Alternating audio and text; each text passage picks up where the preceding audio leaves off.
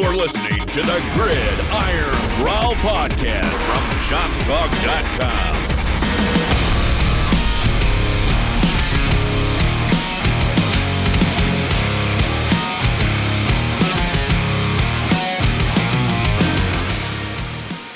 Welcome, everyone, to episode 39 of the Gridiron Growl podcast. This is none other than your boy, David Soderquist, along with lead man in charge at Chop Talk, Brian Fox Jr., and the man who grades the Gators for us every single week, Jake Hitt. And joining us today is a very special person by the name of Andrew Spivey, recruiting and football analyst from Gators Country, to help us discuss some of the later predicted draft picks in this draft that could possibly day be day two or day three and beyond. But first, I just want to say thank you for joining us, Mr. Spivey. And uh, how about them Braves? Yeah, I mean we're okay, you know. I appreciate you guys having me on, and yeah, it's fun. Uh, we get to see some guys uh, walk out in the uh, green room or whatever it may be, and you know maybe see some guys get uh, left in there until the second round. So glad to have it back. Thanks for having me on. It's first time we've had uh, Andrew Spivey on, and I know Brian, you're uh, big Phillies fan over there, and there's a there's a Braves fan in here. Is there going to be any uh, virtual fist going on? Or Uh, you know, as long as we stay away from baseball and talk football, I think we'll be okay. One quick thing: Ronald Acuna's better than Bryce Harper, so it's all right. That's right. Alec Bohm was called safe at home plate. We're good. Yeah, you still haven't touched the plate, so yeah, that's right. It counted. It's in the standings. there you go. oh man, Better than a Yankee fan. everything's decided by a cleat nowadays. You know? Yeah, that's right. Yeah, some better than others, but yeah. Well, moving right into Marco Wilson talk here. Should uh, you know, I, I know, know we're kind of getting into it. I, you know, I, I'll say this: pro day was good for a lot of guys. Marco was one of those guys that uh, you know had a good pro day, and you know, I, I think that in a way it was good to see some some guys have pro day. I mean, Kyle Pitts, but you know, I, I'm one of those guys say film don't lie. You know, you put up all the numbers you want in pro day. You know, a, a coach, a college coach said this to me, and I'll ask you guys this question, and I know it's you guys. I, I'll ask a question to the podcast guys here, and that is Hey, we don't get that a should lot. the combine and, and pro days be be right after the season? A college coach and a, uh, who was a former NFL coach said he thinks it should be. That way, guys are not able to train for a forty time. Right. Um, I don't know. Uh, that that actually is a good. Uh, it's something good to talk about. I guess. Uh, I I guess so. I mean, i- i- you could have the pro day, or I guess the combine. What you're talking about before the season even starts? Um, yeah, I, get- I no, get as soon as the season ends. as soon as it ends. Oh, just like right after the season ends. Yes. Uh, Yeah. yeah. So, like, say January fifteenth is the national championship. February first is pro day.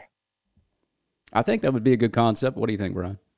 In fact, I think they should do it maybe in relation to the Senior Bowl or something like that. Uh, put all those guys out in the same field and uh, see what they all can do against each other. Uh, yeah, I'm all for it. I think that would be a much um a much better perception of what you're actually seeing from these guys. Um, Andrew, while while we're on the topic, actually, and Jake, I want to get your answer on that too. But Andrew, while we're talking about pro days in general, we've seen a lot of four three forties this year, um, all across the country.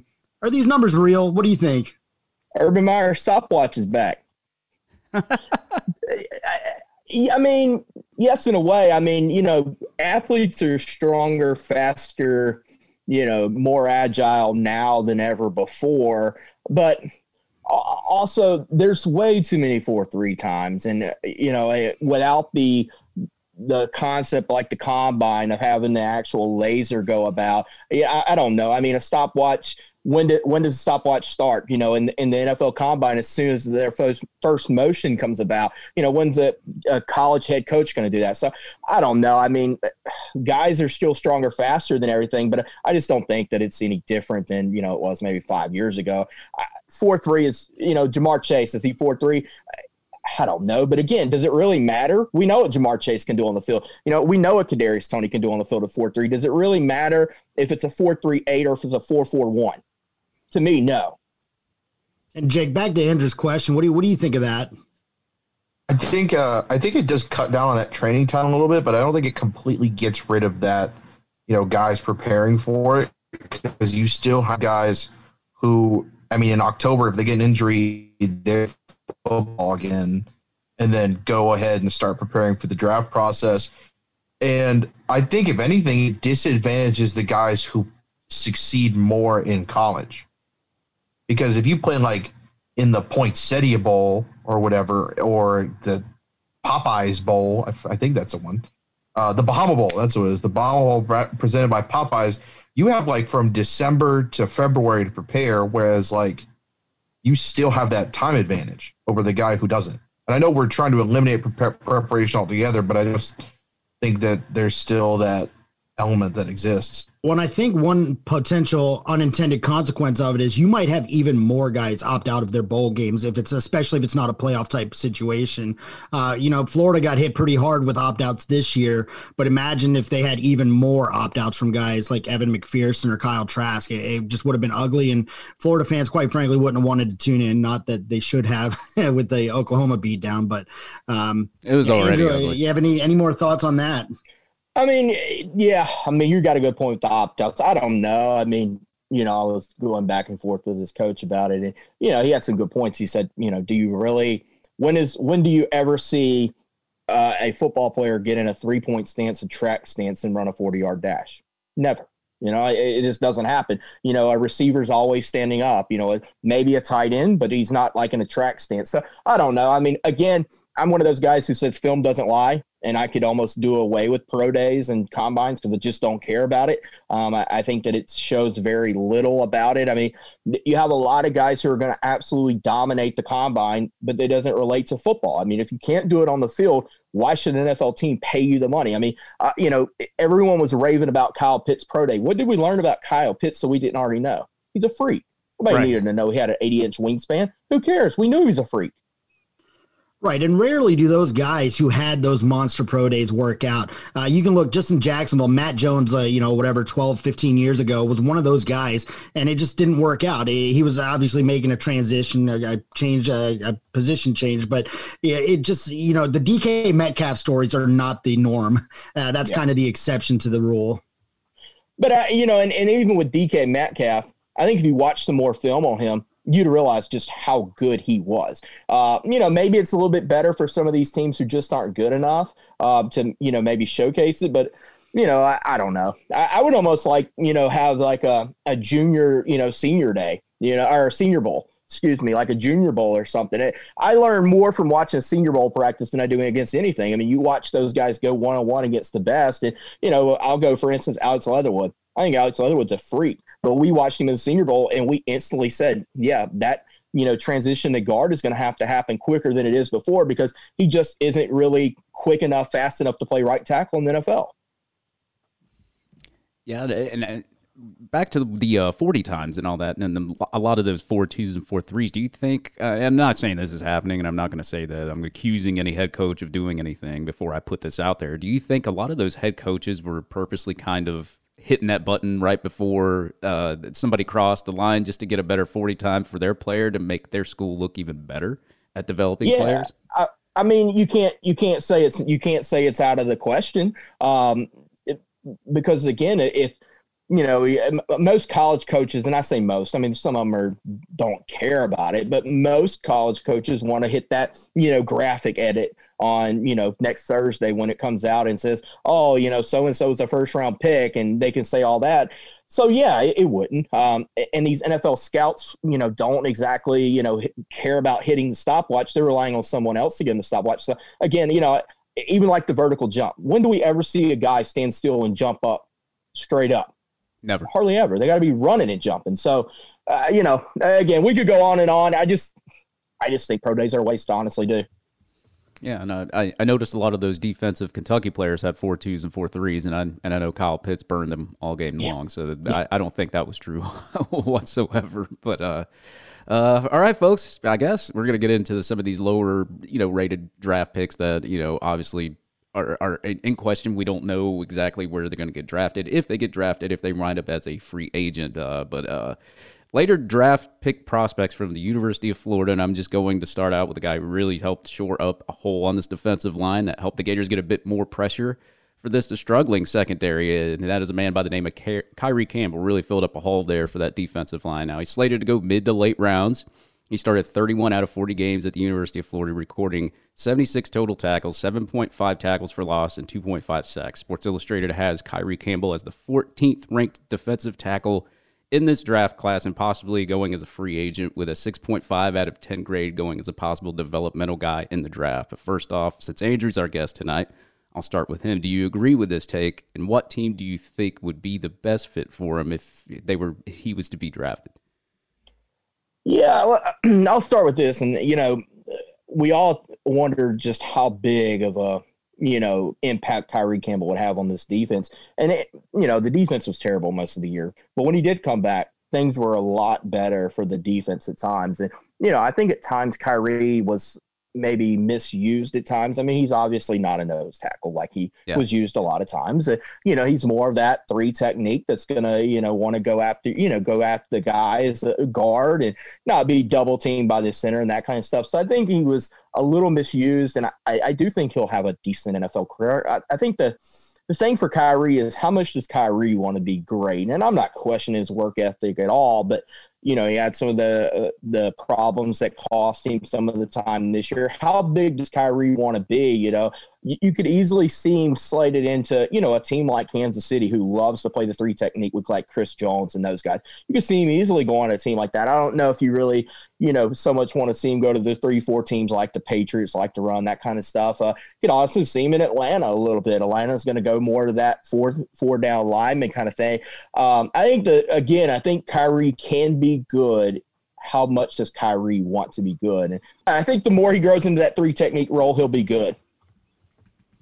Yeah, and, and a lot of people, I, I, guess there's people out there that think Kyree Campbell was just a guy they stuck in there just to fill the gap and fill the hole for the, the, the defensive line so that everybody could switch to their normal positions. And, and, and I guess, you know, Brenton Cox was able to go more outside and, and get more pressure. And uh, I, you know, I, that could have been the reason, and then there could have been a reason, like you said, he could have been put at the wrong position that he, uh, you know, that they stuck him in, and uh, uh, who knows, man? Uh, Kyree Campbell was what did prove to be a force on that defensive line, though. When when he was put in the game, it really helped out this whole defensive line to help out the struggling defense. So, uh, Brian, I mean, you know, your thoughts on Kyree Campbell, or or where do you see maybe he goes, or what round, or I mean, just give us your thoughts, man.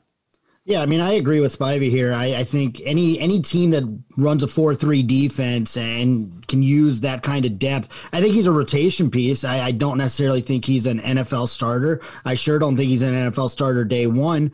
Um, but I think he's a good piece, and that a good team could use a guy like him for depth, at least along that defensive line.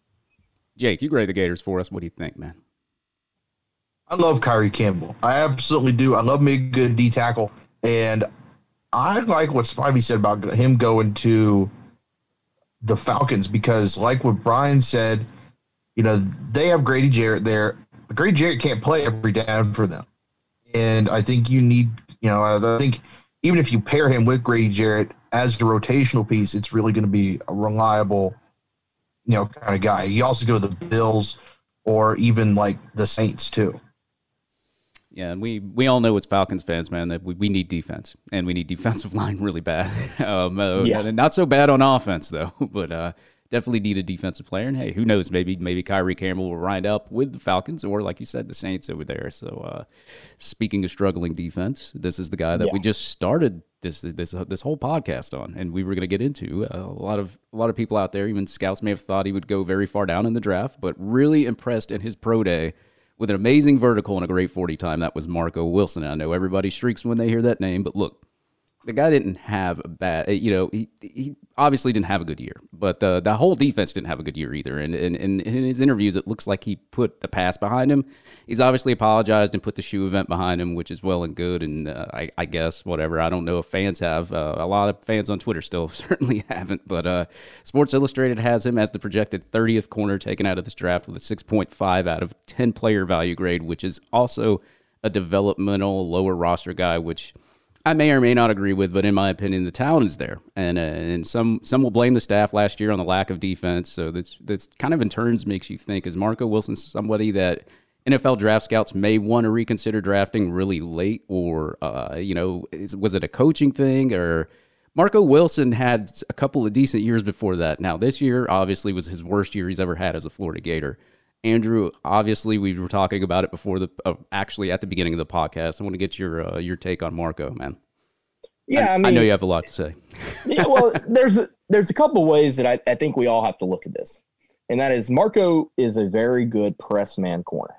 Um, and, and when I say that, that's his strength, being a press man corner. That's the strength of Quincy. Um, Florida didn't play a ton of press man this year uh, for whatever reason, and um, not even with Kaiir Elam, who I think is a really good press man corner. Um, so I think in a way the defense did not help Marco at all. Um, also, I, I do think that the criticism that you know Marco had a struggling year is accurate. You know, you could point to several plays where he had the opportunity to make the play and, and he didn't. Outside of the throw, shoot, throw, it, that is what it is. I mean, I, I think that's just a kid being a kid. I mean, honestly, I do. I, I think he got caught up in the emotion. But to you know, to go back on his pro day again, we knew he was athletic. I mean, he ran a you know a low four four, high four three guy in in high school. He did tear two ACLs uh, since then, so I, I, guess in a way it was the vertical. Again, how much does the vertical matter? I don't know. I mean, when do you ever jump straight up in the air? So I don't know on that. I do think that someone will take a chance on him, uh, maybe fourth, fifth round. I don't know. There's a ton of talented corners in this draft, uh, and and so I think that helps Marco to move up even higher up. The pro day definitely gives him the buzz. Having a brother in Quincy in the NFL helps him a lot as well. So and I could see him fourth, fifth, maybe even sixth round in that area. I don't think he's as low as a lot of people will say, um, and maybe a lot of people projected heading into the draft. Yeah, and I think a lot of a lot of Gator fans specifically, when Marco decided he was going to go pro, we were like, wait, what is it? We I think we all thought it was a joke at first. Um, I, I do want to ask you though, the lack of success that Quincy had. Do NFL GMs kind of look at that and be like, "Whoa, hold on, me"? You know, does that cause pause for these guys that are scouting him? Do you think? Yeah, I do. I, I think a little bit, um, but I think they're a little bit different players in that Quincy was a guy who first coming out of high school, many people thought he was going to be a safety.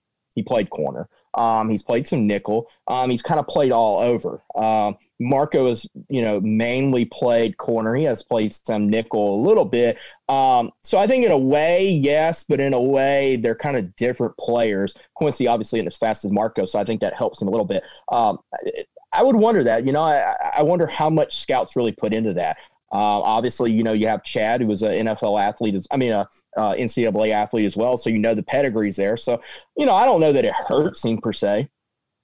And is Chad Wilson the Lamar Ball of the NFL if, if this happens?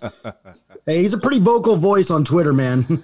Florida fans, you know, they were hoping for another Wilson for a while. Uh, you know, I, it, here's the thing with Chad. I, I, think Chad does a good job with his, uh, you know, promoting his uh, his business and, and promoting his kids, and uh, you know, he's a proud dad. You know, I, I, think we can all sit here and say, you know, if if our kid was, we had two kids going to the NFL, we'd be boosting about it as well. Um, you know, probably we're we're all probably glad they didn't have Twitter when we were growing up, or mom or dad would have probably been on social media with our little league home runs. If he does do the uh, the, the the LaVar Ball take, do you think he um you know sells a shoe or sells a cleat?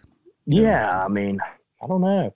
You could, you know, you could have the, uh, you know, the Jordan, uh, you know, silhouette. It could be the Marco throw shoe. Could be their logo. You know, I don't know.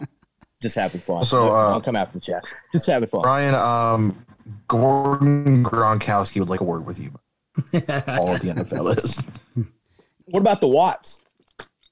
JJ and TJ. Yeah, there you go. Isn't there another one too? And Derek, don't forget Derek. Yeah, there's three of them. Put some respect go. on Derek's name. yeah, there you go. Brothers of Destruction. yeah. Well, that that they were like speculating he was going to go to Pittsburgh because TJ and Derek play on Steelers. Yeah, that'd have been fun. Houston's retarded for not resigning him, but Jake, I know Marco's your favorite guy, man. What what are, what are your thoughts, man? Uh, I don't know. I think uh, I, I, really don't. Uh, I, I, get what uh, what Andrew was saying though, with him being a press man corner, because I think that is where he had a lot of success. You know, with Quincy, Quincy had a lot of advantages in the fact that he was lanky, he was longer, taller than Marco, so he could play that position well. I think I don't know. I don't really. I'm, I'm not going to call myself like a, a savant or an expert in corners, but it did seem like Marco Wilson had a great way of positioning himself in press man coverage to mm, kind of make up for his height or length disadvantage that he had. And Jake, you're absolutely right. Even if you look at those posters, like the Texas Tech one, Marco's right there. He could make that play, um, and, and, so it's it's hard to disagree with that. When you look at it, you're like, he's there. You know, maybe fundamentally it's not perfect, but the guy is right there in a lot of those plays. Let me ask you guys this, and and that is, you obviously had two DB coaches fired uh, right, yeah. this past year, and Dan Mullen. Oh, Dave's gonna love this one. uh, you know, but, but was it really? I really their fault? It. I don't buy into this, but you know, Mullen obviously put the failure of the defense on Ron English and Torian Gray. I think Torian Gray is a fine defensive coach, defensive back coach. Um, you know, if you're Marco, how much are you putting on? Hey, well, those two guys got fired. They just didn't develop me, and I'm just, you know, I, I don't know because Torian was Quincy's coach. Yeah. Yeah. And they all begged for him to come back. So see, I don't know if I'm the NFL GM, am I saying, hey, you're the reason those guys got fired? yeah. I mean, literally, you you might be talking a, a shoe toss is the difference in those guys' job potentially. yeah. Uh, you know, I don't know. I mean, you know, I think those two guys were the scapegoats on the oh, absolutely ball. Um, I'm just kind of playing devil's advocate here. I mean, I don't know. Again, we'll see. Uh, you know, and if you're fourth or fifth round for Marco, you better be ready to play special teams and, and help out. And, you know, you're going to camp with a job on the line. You're not guaranteed, you know, you don't have no guaranteed money. Um, you know, teams are not afraid to cut a fourth round, fifth round pick at all. So you go to camp and you have to earn it. And, you know, I, I see this for everyone. Now, I hope he does well. I hope he has a great NFL career, goes and wins a few, uh, you know, Super Bowls and goes to Pro Bowls. I'd love to see it. And, you know, maybe this is just, uh, you know, knock on the thing. I mean, look at how many offensive linemen at Florida went on to have great NFL careers. And, you know, coming out of college, we all said, these guys stunk. They were donks, you know. And I mean, Trenton Brown's highest paid offensive lineman in the in the NFL. Also been traded. Yeah. Grantham. uh yeah. but um definitely uh I, I, hope the best for Marco Wilson, man. Um I, I hope he puts what he did behind him you know, no kid should deserve any kind of. I mean, I we all gave him flack on Twitter, but I, I, I he doesn't. No kid deserves that, to be honest. And and, and that's uh, and I hope the best for him in his future. I hope he does get to an NFL team, and I hope he can prove what he can do and, and his pro day, and and hopefully, man, you know, we see some success from Marco Wilson because. You know, I like to see kids be successful, and I know we all do here too, as well.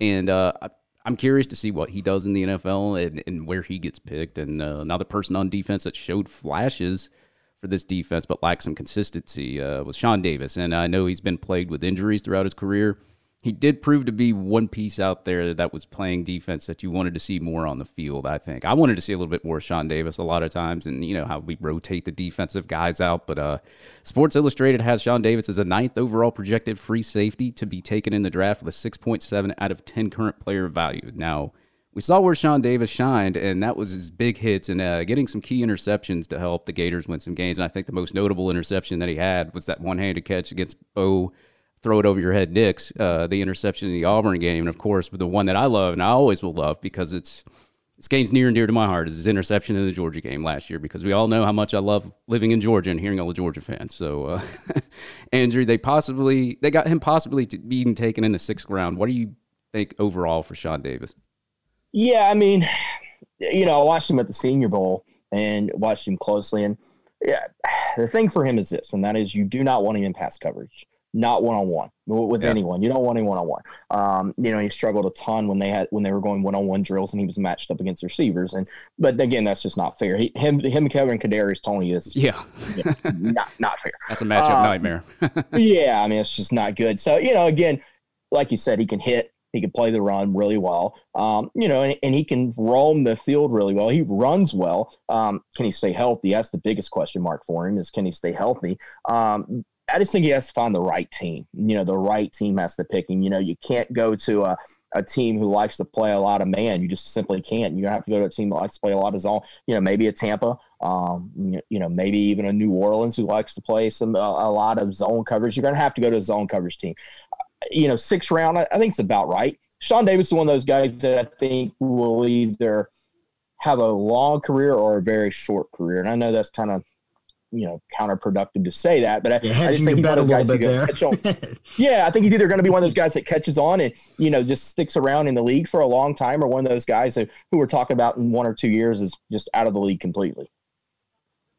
What do you No, think? and I, I think you're absolutely right about that. He he's either going to have a very uh, pedestrian career. I think I don't expect superstardom by by any stretch, but he's either going to be a very you know average, maybe slightly above average player, or like you said, he's he's going to be run out of the league within three years. He's not going to make it past first contract, and uh, and that's a reality for a lot of these guys that we're going to be talking about today. To be honest, I mean, there's realistically a 50-50 shot for everybody that we're talking about today that they're either going to make an NFL roster or they're going to make the practice squad or, or maybe not even enter the league at all.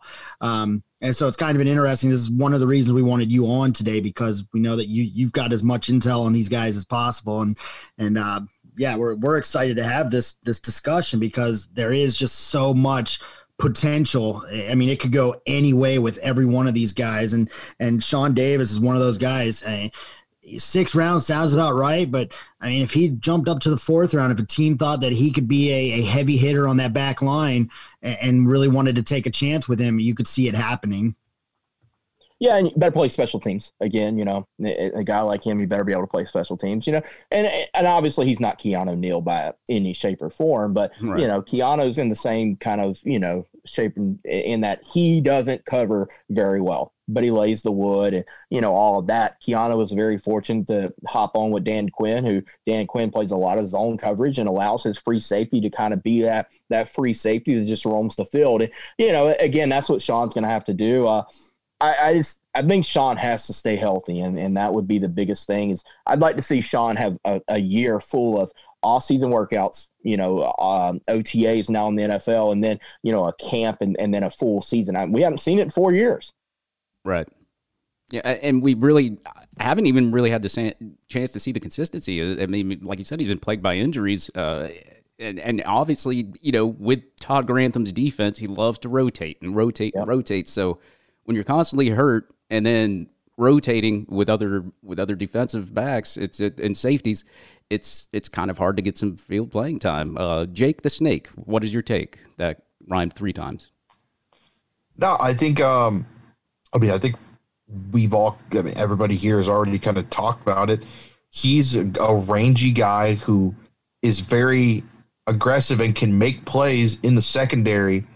I think his like I, I'm reading this right now from the Draft Network, uh, talking about how his propensity to make the highlight reel play can really like affect him because he tried every one of his interceptions. I think he picked with one hand is what they say. So that could be something for him as a safety, you know, going up with two hands, but that's a little thing right there.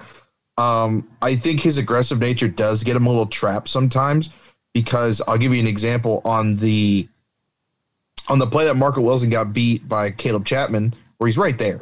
But Sean Davis is by is coming up on an over route to cover that and to see because he thinks he's going to get the ball. But he plays a very aggressive safety role, just like Keanu Neal did. So that's just, I mean, something that a lot of NFL teams can like. Do you think, obviously, with his good hands, um, I, I know in the NFL, these there's players that get drafted as at a defensive side of the ball, but then they use him on offense. Do you think Sean Davis possibly gets a role on somebody's offense? Because we've seen it. I mean, he has obviously has some great hands with all these one-handed interceptions. Have do you think scouts have have seen some of these plays and been like, man, maybe he might be a good receiver in the NFL? I mean, according to the draft grade, it looks like he's just, they think, man, this guy can play special teams. Yeah, what they're thinking. that would be my guess. Is he catches on to be a special teams guy? I, I don't. I don't see him playing offense. Uh, to me, he's a a guy who is fast, but maybe not as quick. And then with the injury concerns, do you worry about how many times he's going to get hit? Right. I mean, he can definitely plow people down. I know that. So, yeah, I mean, maybe special teams is the way to go, and, and that's how a lot of these kids are that get into the NFL. They they earn spots somewhere else is playing on special teams, and sometimes you're on special teams the whole time you're in your NFL career, and you get paid good money to do that. So, uh, yeah, hopefully Sean Davis will find some kind of position on a team. Hopefully it is special teams, and hopefully he gets a shot, man, because I mean, he's got ability, you know, but obviously, you know, over in pass coverage, as you said, he hasn't been too great. And I know he hasn't either because I've had to watch him for four years, but I, I still like him. I still like Sean Davis. Yeah. I think, like you said, he could even be a backup and, and maybe take Tulich under somebody else and he sits behind. But uh, I guess we're, uh, what, are we on offensive lineman now? Uh, Well, we got well one more defensive guy. Yeah, I think it's Tedarrell we'd be doing ourselves a disservice not talking about Tedarrell Slaton. Uh, Andrew, what are your takes on Tedarrell Slaton, and uh, where where do you think he might fall in this draft? Yeah, I mean, I think he's the biggest mystery in in this entire you know draft class for Florida.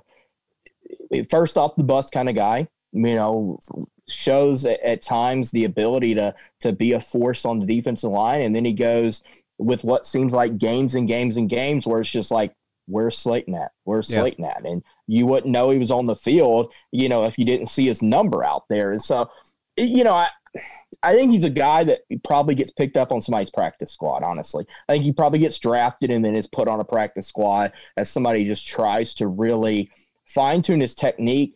Again, is he a superstar kind of guy? No, but I mean, there's a lot of defensive linemen in the NFL who make a lot of money for a lot of years who are just simply there to you know clog up space and help someone else out and and be depth. I mean, most NFL teams carry ten defensive linemen on their roster, so. Uh, again, I- he's just a mystery to me. I- I don't know that we've ever seen TJ Slaton be TJ Slaton 100%. And it, it blows your mind because you're like, what would TJ Slaton be if he came out every play? You know, kind of the same thing we talked about with Caleb Brantley, you know, a few years ago. Caleb Brantley was a stud when he wanted to play, but when he didn't want to play, he was the worst man on the defensive line. Kind of hurt him in the NFL right now because he got cut again. Um, that's kind of like Slaton. You, you just want to see him go full 100% every play. And we just hadn't seen it. Yeah, and I think uh, in a few years, if TJ Slaton's able to reach the potential that he has and that he had this whole time at Florida, Florida fans are going to look back and wonder, well, what the hell happened in Gainesville? Yeah. Uh, I think, like you mentioned earlier with the offensive line guys, we I think a lot of times like, where was this at Florida? Where, how did this happen? Um, and I think, and I hope that that's what ends up happening with TJ Slaton here.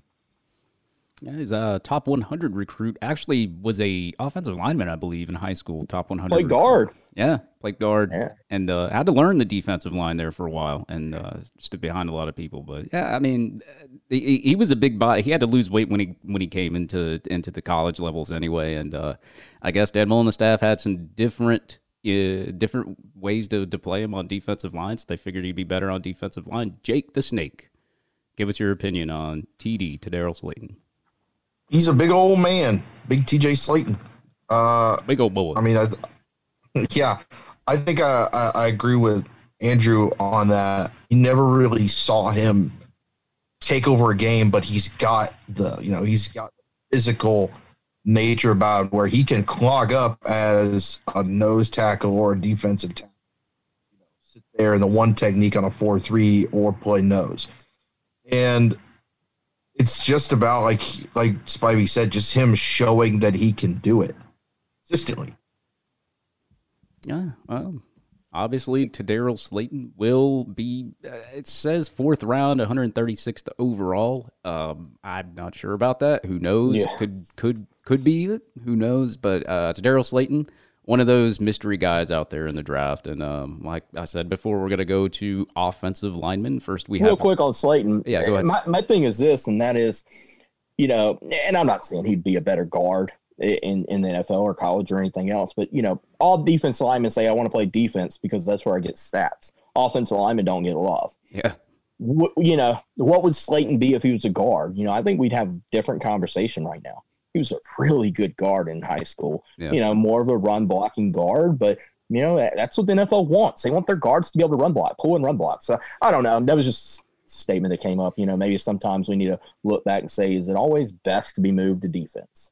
Yeah, see, I had that kind of that same thought when Tedarrell Slaton was was put on the defensive line, and I and, and, and I watched I watch a lot of film on like these high school guys because I love recruiting and and I just like watching film, and I was always curious to why they did move Tedarrell Slaton to the defensive line, and I think maybe it, I'm not going to say it hurt him, but it could have hurt him. He could have been one hell of a guard, Uh, Yeah. but we'll never know. And maybe some of these draft guys are probably thinking maybe he would play good at guard, or you know, who knows, man. It wouldn't be Um, the first time they moved in the NFL. yeah, Uh, it's funny to see a lot of these kids that play certain positions in colleges and may not be like the, the greatest draft pick for that position, but then they go play a different position in the NFL and they're and they're fantastic. So um, Quinton Dunbar is making a lot of money as a cornerback. Yeah, I know, right? Which that, isn't that crazy? That if I were to tell you in 2014 that hey, Quinton Dunbar is going to be a starting cornerback at the NFL for like five plus years, you'd be like, what? He's not even going to make a roster. Yeah, couldn't catch a cold, but that's what a corner does. Yeah, uh, give props to Will Muschamp for that, man. Yeah, and and he's a defensive guy too. yeah, you know, Seven Westbrook is a tight end, and Quinn Dunbar's a wide receiver. and Will Muschamp's now an analyst. So it's amazing how that works. yeah. All right, offensive line. Uh, first off, I'm going to go with Brett Heggie, who's had a lot of time here at the University of Florida. Did not play in 2016, but definitely contributed from 2017 all the way to 2020. 31 starts and 41 games played. Sports Illustrated has him at the ninth projected center in this class to be taken with a seven out of 10 player value, which is the actually the highest player value on on this list of players that were going down, which puts him in the category per SI as a backup for a team. So, uh, your thoughts on Brett Heggie? I think Brett is going to have a career in NFL. I'm a huge Brett Heggie fan. Yeah. Simply because uh, for me, and I'm sure you'll agree with this, an offensive lineman, I just don't see an offensive lineman be mean. You know, offensive line is simply about you know, who do you want it? Do you want to beat the guy in front of you? I mean, that's just my take on offensive line, and it's it's an effort kind of thing. And Brett Heggie is he's went through so many injuries. If Brett Heggie can stay healthy, he'll be on a roster.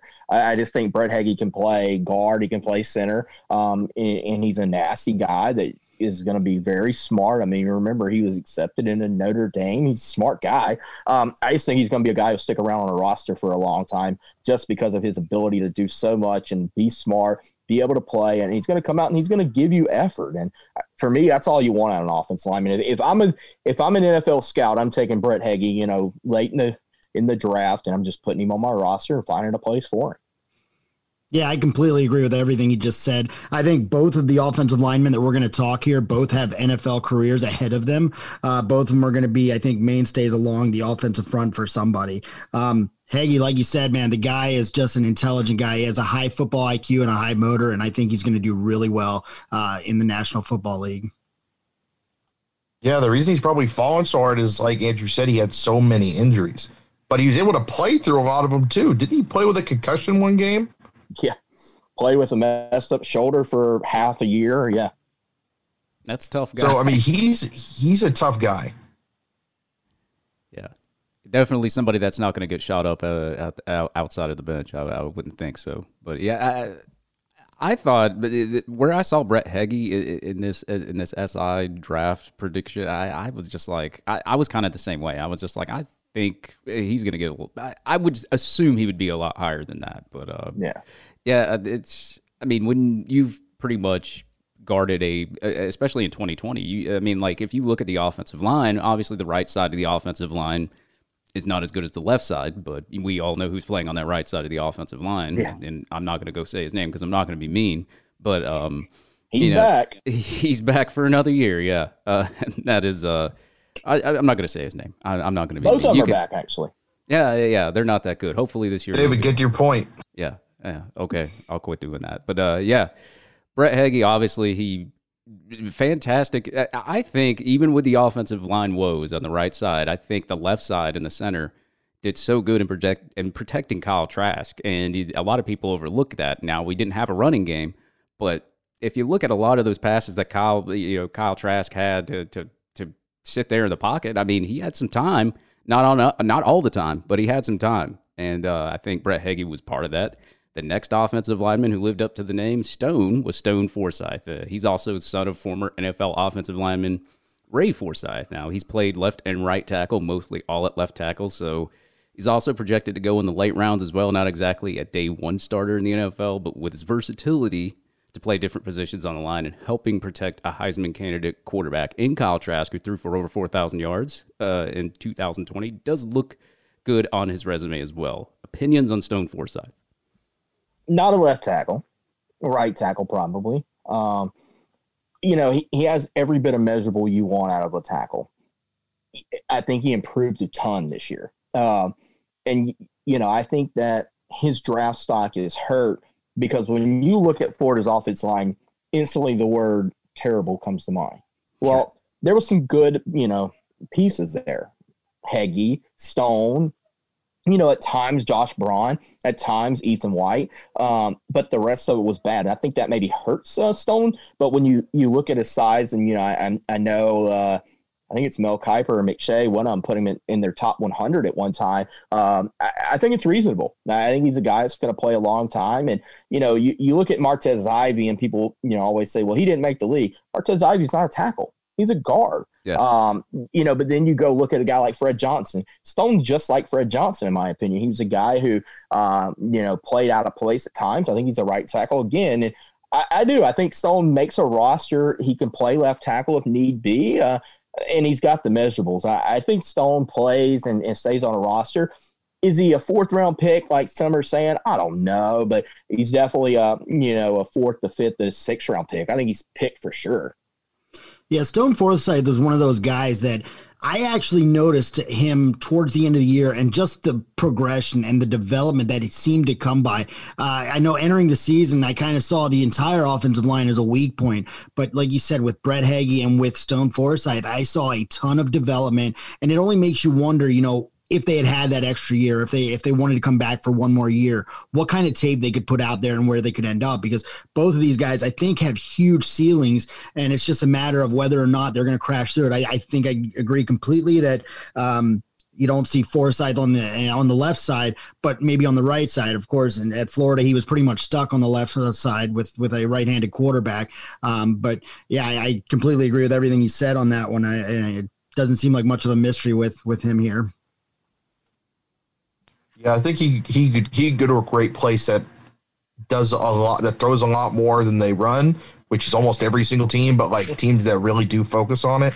Um, and you know, he's got the frame to get himself a starting job somewhere.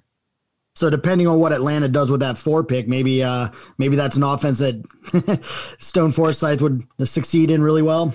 Not at four. Not at four. Not We're at four. on the Justin Fields train. Wow. Well, we'll get into that one later because yeah, 92.9 is crazy about him. Uh, apparently, when I listen to 92.9 all the time, Dukes and Bell, uh, I, I, those are my favorite guys, Dukes and Bell and 92.9, and they rant and rave about Justin Fields, and they they want him as quarterback. So we'll see. But we obviously know the Falcons' offensive line hasn't been too great either. So uh, it's it's you really need like offensive linemen, a running back, and some defense. But I mean, we'll see. Uh, some people say the Falcons may just take Kyle Pitts. Who knows? Uh, but we yeah. need we, we need to save some time at the end to have this discussion. Oh yeah, because oh, yeah. I, I think this is a discussion. I, I, I I'm interested in this discussion. well, we only got one more guy here that's okay. uh, that's slated to be drafted maybe later in the late rounds, and that's Evan McPherson, kicker. A uh, very consistent kicker. Uh, didn't have his. I don't think he had his greatest year this year, but he was still pretty decently consistent, and obviously has the leg. Um, we've seen the videos. We've seen him kick uh, sixty-yard field goals for us. Uh, what do you guys think about Evan McPherson? Do you think he makes a roster as a starter for a kicker? I don't know, a starter. I mean, but again, you know, kicker life in the NFL is very pretty short. I mean, you, you see outside of, you know, Matt Bryant, Adam Vinatieri, and, um, you know, a couple others, seems like they're, you know, Matt Prater and, um, the, the, guy at Kansas City. Um, it seems like you know there's a lot of changes there. Um, I agree. I don't think McPherson had his best year overall. He had COVID middle of the year. How much did that affect him? I, don't know. You know, a lot of people get on him about the LSU kick. That was tough conditions. I mean. It, I, just yeah. I don't blame him for that. I, I, you know we can kickers should make it sure, but should shouldn't throw the shoe and you wouldn't be in the situation after kicking field goal. So right. there, there's that. I, you know, I, again, I don't know that he's drafted. First of all, I don't think any kicker or punter should be drafted. Ever. I yeah. agree. hey, pick him up. Hey, I mean, Ray Guy, Ray Guy would beg to differ, sir. Okay, he's a Hall of Famer. Though. Who's got?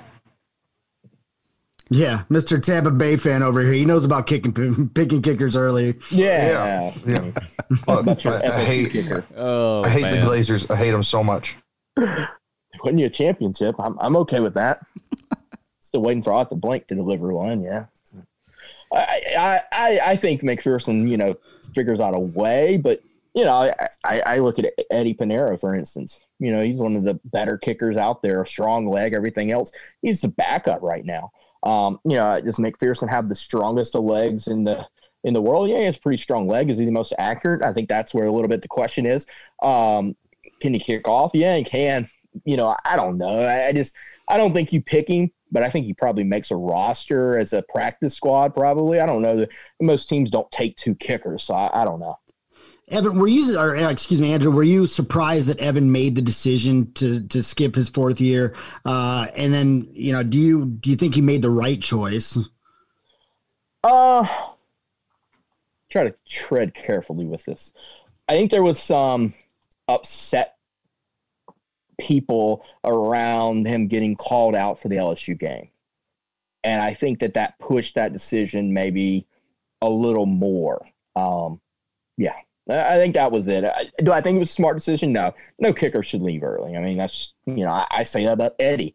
Eddie should have never left early. You know, I, I just, I don't see it. Use your eligibility, get your education because you're not going to kick in the league very long unless you're one of the greats. You think that's why uh, Marco kind of left there too? I think Marco was just tired of Florida fans. Yeah, that's what I, that's what I think too. I think he's like, all right, screw this. I'm going to the NFL draft. Y'all Tired of you guys. Let me go get picked on by the NFL media for a while. yeah, Eddie Piñeiro. Or he's was, contractually obligated to do that. I think you're right, though. Uh, yeah. I mean, Eddie Piñeiro had a leg. I mean, and he was for the most part, he was consistent, but he wasn't consistent, consistent. And you see those NFL kickers that that last a long time in the NFL, they're very consistent and they hardly ever miss a field goal. Now I've seen it happen, obviously, but um, you know, and then you mentioned Matt Bryant, man, that guy was like 50 still kicking 60 yard field goals or something. How how old was he before yeah. he retired? Like 48, 47, something like that. Yeah, he was there but, for a long time. you know, time. I mean, look at last year. It seemed like last year everyone was, you know, dropping a kicker every week almost. And so yeah. I, I, think that it becomes a situation where you you have to be consistent or you're going to get cut. And do you think maybe he saw all those kickers getting dropped and said, "Hey, maybe I got a shot in the NFL. Maybe it's my time." They, you know, so and so dropped this kicker. Maybe I can go. Maybe I can do it. You, you know, I don't know. I, I think, and it wasn't me. Just I, I don't think he deserves blame for that LSU game at all. Period. I was never mad at Evan McPherson no. for missing that field goal. I mean, the condition. I mean, I know LSU kickers made. You know, he made the field goal, but right. I mean, the conditions were really crappy. And it was really foggy, and uh, he, I don't think did, if I don't think if you gave Cade York the same opportunity, he would have made that field goal. Right, and you somebody put him in that position, and um, obviously we all know who that was, but somebody put him in that position. That's not his fault. Okay. Yeah. So that, that's how. Well, I and I think you know when you look back at the his first two years, he was very consistent. I think he only missed one field goal his first two years, um, and then he what was it four, three or four this year. So obviously it wasn't his best year, but uh, again, you go to training camp. Kickers got to earn a job in training camp. Andrew, do you think the uh, coaching staff and Dan Mullen in particular were, were they kind of surprised that, that, that McPherson made this move? It doesn't seem like there's there's much left in the cupboard there in that kicking position. Yeah, shocked. I mean, that's why they ran out and got Christmann from uh, Jace Christmann uh, from Mississippi State. I mean, they were just shocked, and you know, I think there was a little reason to be shocked. I mean, again, many kickers don't go pro early. Um, and I think you know Mullen think thought he had a better relationship with McPherson. I'm not saying McPherson caught him off guard. He obviously told him ahead of time, but I think that he felt like he had a better feel on things uh, for sure. I, you know, I think that the kicking situation this coming year is going to be pretty rough. Um, Jace wasn't very good at Mississippi State. He was beat out for the job. Um, it just got to show you, you got to have a good kicker. I mean, good kickers are going to win you a lot of football games and they can lose you a lot of football games as well. Um, you know, you, you, look at, you know, Alabama always make fun of Alabama. As great as Alabama was, I can never find a kicker. Yeah. And before we shift gears a little bit, I do want to bring up Trevon Grimes. Uh, I've seen anywhere from fifth round to seventh round to undrafted potential. Uh, do you think Grimes benefits from the number of receivers from UF that were drafted just a year ago? Yeah, I do. And, you know, I think he benefits from a guy like Tyree Cleveland, you know, going and having, you know, he was underrated coming out of you know, Florida didn't get drafted until what seventh round by Denver after they took two guys ahead of him. Um, so I do, and you know, when you look at Trevon Grimes, he's physically gifted. he's got all the tools to be there. Had a really good Senior Bowl week. Uh, you know, he, he went out there, did very well. Uh, yeah, I think the thing with Trevon is always going to be is can he catch the ball consistently? Can he can he be consistent? And that'll hurt you in the NFL. Um, the good thing is for Trevon, he can come out, he can play special teams, getting return for you if you need to. He's really fast, really physical kind of guy. Um, you know, I know some people say, oh, he's a fourth round for sure. I don't know. I mean, there's a lot of really good receivers. Now, that could also mean that teams are going to get happy in the middle rounds and say, hey, we need a receiver because there's going to be a run on receivers early. Um, I think he finds a roster. I, you know how productive he'll be. I think will be depending on how consistent of a player he is. He just he's inconsistent, in my opinion. I'm just glad I mean, he's got he's got all the tools to make all those great 50-50 catches that some teams love. And I think the one the 24-7 uh or uh the, that CBS mock draft has him going to the Raiders and freaking Jon Gruden loves himself a big old uh wide receiver. Just look at Zay Jones. How many receivers do they need, though? Good grief. I'm just glad he made some great catches and was consistent in that Georgia game. That that made me really happy. yeah, I mean, if he had his he had his moments. That was for sure. All right. Well, we, we pretty much ran down every name on this draft that could get drafted later rounds. Uh, some of the names you don't obviously hear of uh, in Mel Kiper's overall draft predictions or draft rounds. I mean, if you we want to go into the obviously the Kyle Trasks, the Kyle Pittses, and Kadarius Tonys, um, we can. If that's something you want to do, Brian, we can go into it really quick. Uh, Jake, Brian, Andrew. Well, I'd like to see what Andrew thinks. Where do these guys land? I, I want to start with obviously Kyle Pitts. We talked a little bit about what Spivey wants to see the Falcons do at number four because there's a lot of discussion, uh, particularly nationally, that you know that pick's kind of up in the air. But it sounds like the the media up in Georgia and a lot of these uh, Falcons fans would like to see Justin Fields in that uh, black and red up there. yeah, I mean, here's the, here's the question I have, and that is, you know, you have you have Julio, you have Calvin Ridley. Would I love Kyle Pitts to, to come in and be that guy to go with him, um, to go with him and, and be that kind of three headed monster there? Absolutely, I would. But, you know, is tight end an absolute necessity for the Falcons? No, it's not. The thing for me is this, and, and this is where, as a Falcons fan, bothers me. Are we one player away from being Super Bowl contenders? No, not not a chance but you're also got the fourth pick. Matt Ryan's not getting any younger. If Justin Fields drops here, I'm taking Justin Fields in a heartbeat. He's an Atlanta kid.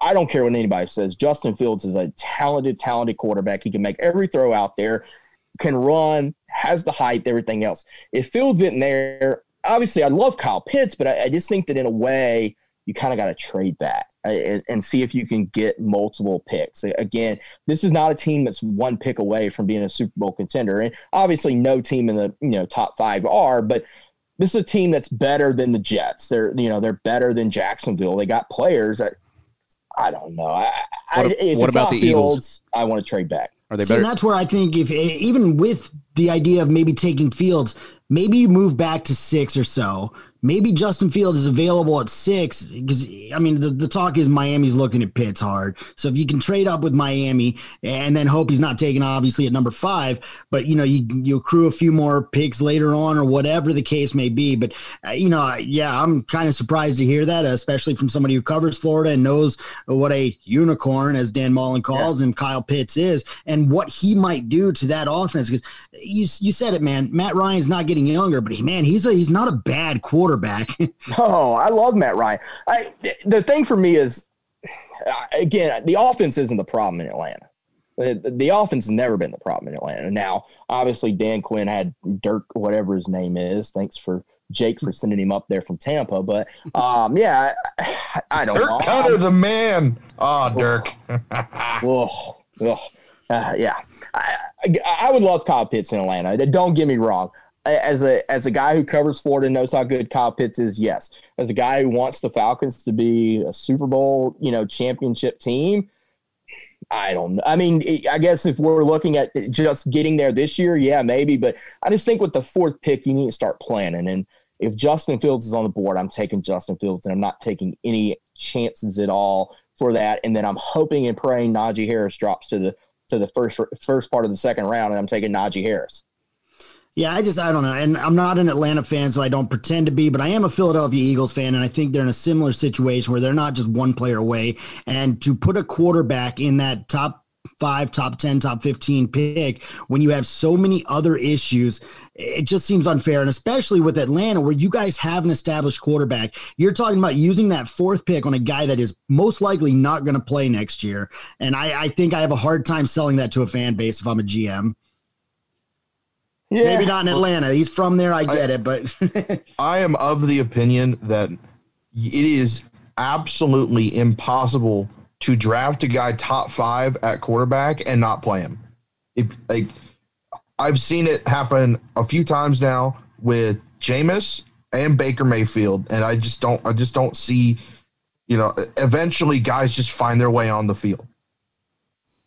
Yeah, I, I mean, obviously you're going to take Justin Fields and you're going to let him know that he's going to sit for two years, and I don't know it's a bad thing. Justin Fields has only played a year and a half of ball at Ohio State. He's still got a lot to learn.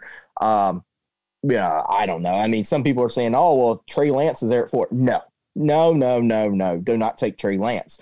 You know, if you could guarantee me Mac Jones was going to be there in the second round, I would take Mac Jones in the second round and say, hey, go draft Kyle Pitts or or whoever it may be in the first round. Um, again, I, it wouldn't hurt my feelings if they traded back. It, it just wouldn't. Um, I think this team needs a lot. Do you think maybe you, they take Pitts and then try to take their chances maybe next year or the year? It's like Brian said, Matt Ryan's not a bad quarterback. I mean, you, you've still got some years on Matt Ryan. Do you do you take the chance and maybe get Pitts and then wait a year, wait a couple years to maybe see if there's another quarterback you can take down the line or? Yeah, uh, I just I mean, like developing a quarterback. You know, I you know we know how good um, Aaron Rodgers been after sitting behind Brett Favre, and I know that's you know a once in a thing kind of happened, but I just think that I hate a quarterback being thrown into the fire, you know, like Trevor Lawrence. I hate it for the guy. He's going to Jacksonville and he's getting thrown into the fire. It's just yeah. not, you know, that's not good. I mean, Sam Darnold, you can't convince me Sam Darnold's a terrible quarterback. No, he's on a terrible football team. You gave him no support and you threw him out there to the win, you know. I, you know, even with a guy like Baker Mayfield, I think we we were able to see Baker kind of grow into the role a little bit. So, I, I again, there's a lot of ways you can go, and if if Atlanta drafts Kyle Pitts at four, I'm not going to be unhappy about it. Heck, good luck. I mean, double team. You're not double teaming. You know, you're not going to double team Kyle Pitts and leave Julio one on one. Good luck. So what are you going to do? How about you just take Pitts and then uh, trade for uh, Willie Greer over there the, for the Panthers? How about that one? Willie go. no, thank you. So Spivey, no, if you if you think uh, no, you, thank you. hey, if you've got Justin Fields going number four to Atlanta, where do you have Kyle Pitts going in this draft? Then he would. I, I think he would probably go five or six. I, I, definitely don't think he drops past six with with Miami. Yeah, there's um, no way. And I mean, here's the thing: Kyle Pitts is the second best player in this draft, and there's no doubt about that whatsoever. Uh, obviously, every team is you know driven and loves quarterbacks, and you know it's a a quarterback driven league. So I, I, think that that hurts him. There's no doubt Kyle Pitts second best player in this draft. Uh, and if he goes, I don't think he goes past six. The question for me becomes is, you know, let's just say Atlanta says they're going to draft Justin Fields. You know, do teams start calling about the f- fifth pick or the sixth pick and trying to get Kyle Pitts and and trade up for him? Uh, you know, knowing that, you know, obviously Miami's already made it clear they're going to trade out the sixth pick. You know, if they can get Kyle Pitts, so that would be interesting. I think after three, this draft gets absolutely crazy you know, does DeVonta Smith go before Ja'Marr Chase, or does Ja'Marr Chase go before them all? Where does Jaylen Waddle fit in all this? Where do all these guys fit in after three? I just think it gets absolutely crazy. Um, and I mean, I guess at three, San Francisco takes Mac Jones, could really get crazy. I think three's the wild card in this draft because it determines a lot of other things. Because if they take if they take Justin Fields or Trey Lance, that's going to affect Atlanta's pick and then my Bengals are pretty much it's destiny. You're going to take Penei Sewell or Ja'Marr Chase, I think, because you're not going to pass up the opportunity to have one of the nation's best receivers and Joe Burrow's old teammate, his old primary receiver, be on your team. You're also your offensive line is just straight up terrible, and then the the Dolphins need a playmaker. But yeah. what's what? Who are they going to take if whatever Atlanta picks is off the board? You know, See, I think with Cincinnati, if you don't take an offensive lineman there, you're crazy. I mean, you- you've got some playmakers. Um, you, you've got Tee Higgins, and there's playmakers all at this, uh, you know, up and down this draft at receiver. You know, obviously, all the playmakers at receiver are not going to go in the first round. I just think if you don't take an offensive lineman at five, you're crazy. But and maybe trade back. I mean, obviously, nobody else in, at five is going to take an offensive lineman, so maybe you try to trade back. I don't know. Yeah, if uh, Kyle Pitts falls to six, as an Eagles fan, I'm going to be so disappointed. Um, Kyle Pitts is from Philadelphia. You know he'd love to be up there. Uh, and for them to trade out, I, I don't get it. Uh, Philadelphia has a horrible GM. Uh, somehow we won a, a Super Bowl, which I will always be thankful for. But my God, Hey, has it been that is UF alum. Howie Roseman to you. Okay? Yeah, lucky us, right? But Jalen Hurts is your starting quarterback. Hey man, if you put Jalen Hurts there with Kyle Pitts, with Dallas Goedert, those receivers are going to start looking a lot better. Okay, that was my thought. I thought Kyle Pitts was made for this Philadelphia roster, and there they done trade back. Oh my god! Just remember, you NFL teams out there. Yeah, I was in a meeting the one day, and everybody, a guy came up. He's like, "Hey, he's kind of like a unicorn, and the only way you can defend a unicorn is with another unicorn. So if you don't have a unicorn on defense, you got a problem." Who would a unicorn on defense be? Like Isaiah Simmons? I don't know. JJ Watt. yeah, Yeah, that's true. I mean, I think a it'll be different interesting. position, but- You know, I think that uh, you know, I, I think we talk about all that, and I think y- y- you know the run on quarterbacks could help Kyle Trask. You know, uh, is Kyle Trask a first rounder per se? And I I think you can make the argument he is. I- think I can also make the argument that he isn't. Um, but I think I can also make that argument for Trey Lance. I think I can make, also make that argument for Mac Jones. Um, but I think teams get very worried and they start picking, you know, quarterbacks. And, you know, let's just say Fields, Lance, um, it- it- let's just say they all go early first round and you have Mac Jones and Kyle Trask. Teams are going to trade up into that late first round and draft one of those guys because they're going to get scared. They don't want to be left. You got, I think you got six quarterbacks in this draft that are really good. And after that, it's a you know monster drop off. Nobody wants Kellen Mond playing quarterback for them. Are you crazy? Yeah. So after those six quarterbacks, people are going to get really scared. And I think that helps Kyle Trask. I think that helps Mac Jones. And I, I do. I think all of them could easily be first round. I think definitely by the second part or the midway part of the second round, they're all gone. Spivey, what do you think of the chatter, man? There is a ton of talk out there that Mac Jones is going to go number three. I can't believe I'm saying that. I, I feel disgusted even saying that. I'm I'm so glad I'm not a San Francisco fan having to hear that crap, man. It would suck to be on San Francisco sports radio right now. I just I, I can't envision a situation where that happens. But I mean, you're hearing a lot about it. You, you think this is just chatter at this point? You're talking to the wrong guy because I'm a Mac Jones fan. I Ugh. love Mac Jones' game, and I think Mac Jones fits Kyle Shanahan's you know roster to a T. But why trade to three? You know, it, I, I, I might be wrong. Were they 12 or something? Yeah. San Francisco, something in that range. You could have got him there. I, I think if you're trading up to three, now, granted, is Trey Lance better than Mac Jones? I don't think so. I, I just don't. You know, if you're trading up to three, you better take Justin Fields, in, in my opinion. Um, but you're obviously not. I mean, well, I say obviously not. I mean, it doesn't seem like they are. Um, I just think Mac Jones and Kyle Trask are going to be two guys that are both going to have a long NFL career. Neither of them make very many mistakes. Both of them are super smart. Um, you know, are, are they the most mobile guys? No, but I mean, look at some of the guys in the NFL. They're making a ton of money right now. Tom Brady's winning. Matt Ryan. Matt Ryan. Hey, Matt Ryan. Matt Ryan's winning football games. Uh, you know, Tom Brady's winning football games. Drew Brees is winning football games. I mean, a lot of quarterbacks are, are winning a lot of football games just being able to pass the ball and not be mobile quarterbacks. And I think both of those guys are there. Um, again, if either one of them drop to the second round, I'm cool with my Falcons taking.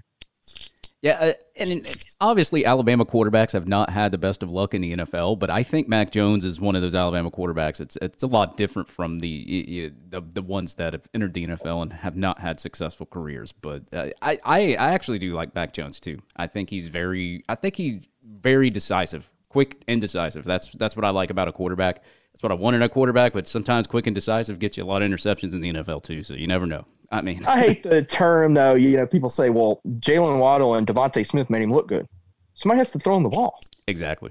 Somebody has to get them the ball. You know, they, I hear people say, "Well, Kyle Pitts made Kyle Trask look good." Sure, Kyle Pitts still had to get the ball. Somebody had to deliver it to him, and that was Kyle Trask. And you know, even in games where Kyle Pitts didn't play, Trask had good games. Uh, you know, I, again, I, I think whoever drafts Kyle Trask is going to have to you know, develop him further. I don't think he's as further along as a guy like Mac Jones is. Um, and I say that because Mac, you know, was played a lot more in, in high school and, and played some more in college. Um, again, I think both of those guys are really good quarterbacks. I think they could you could easily make the argument after Trevor and Justin Fields are going to be the best in the NFL um, out of this draft class. And Spivey, I think you could make a point that Kyle Trask made Kyle Pitts. Kyle Pitts was nothing under Felipe Franks. Yeah. When when Kyle Pitts came in, or excuse me, when Kyle Trask came under center, that's when the Kyle Pitts thing started being a real yeah. deal. And you had no run game either. So you had to throw the ball every play. So defenses know you were throwing I mean, the ball, and you're could still. Felipe, could Felipe make Jerry Rice look good? If if Jerry Rice was that Felipe single read, Jerry Rice look good if if Jerry's that single read and he's wide open, maybe. oh, I, I definitely think Felipe can because if he's the first read on a slant route, it's I mean that's it. he he could he could gun in a slant route. Still double covering. All right, last guy, Kadarius Toney. Oh yeah, I, it's a sore subject a little bit. I, I he did really good in his. You know, uh, I mean, a thousand yards, man. He could have had a thousand yards this year if he played you know, the bowl game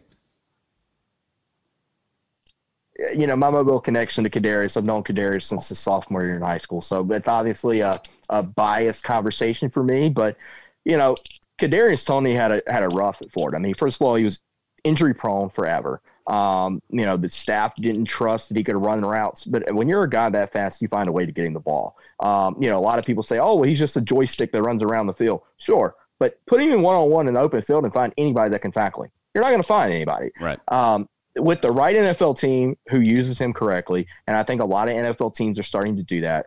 I, I think you know Kadarius Toney will be good.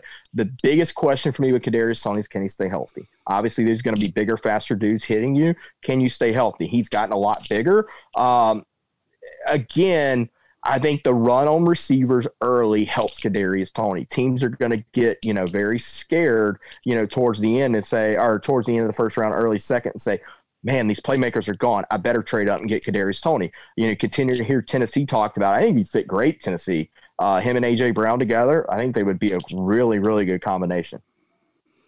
I think yeah, his best fit is. uh Sorry, I didn't mean to interrupt you, Brian. I just really want to talk about this.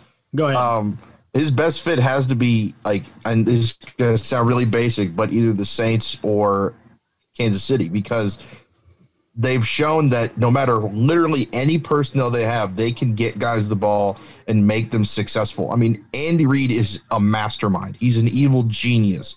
He's got 17 different dudes, all with the same body type and skill set, and he puts touchdowns in their hands almost all the time.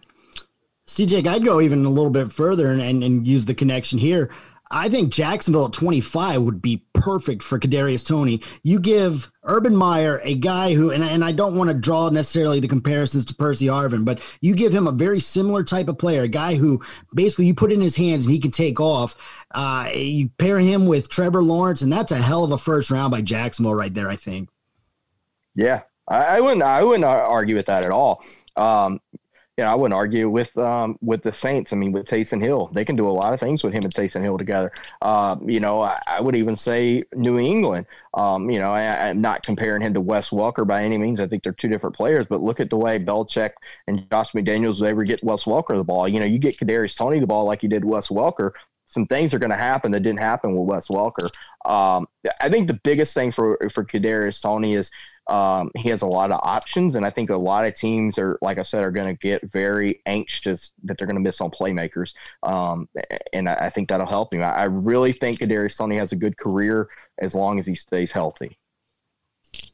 Yeah, that's a concern to me is is his size. He's going to have to get bigger when he gets to the NFL. Uh, these these guys are like you said, bigger, faster, and stronger. And Kadarius Toney, man, it's it, he he's that type of receiver that doesn't have to have the speed because he has the hips. He can make DBs miss like just in one quick jolt.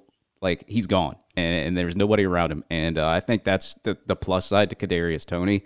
And like you said, you want him at kind of like a receiver role to where I mean he's gonna take tackles and take hits as a receiver role, but not as many as you would have him doing something else. And, and you know, being that kind of all around athlete. I, I, don't even think I would put him on special teams just because of his size, but uh, particularly wide receiver. And like you said, yeah, I think Jacksonville would, would be a great place for uh, Kadarius Toney. I mean, that's the, you actually sparked that. that was one hell of a comparison there, Brian, because I was just like, man, yeah, you got Urban Meyer there, yeah, Trevor Lawrence, and then you get Kadarius Toney.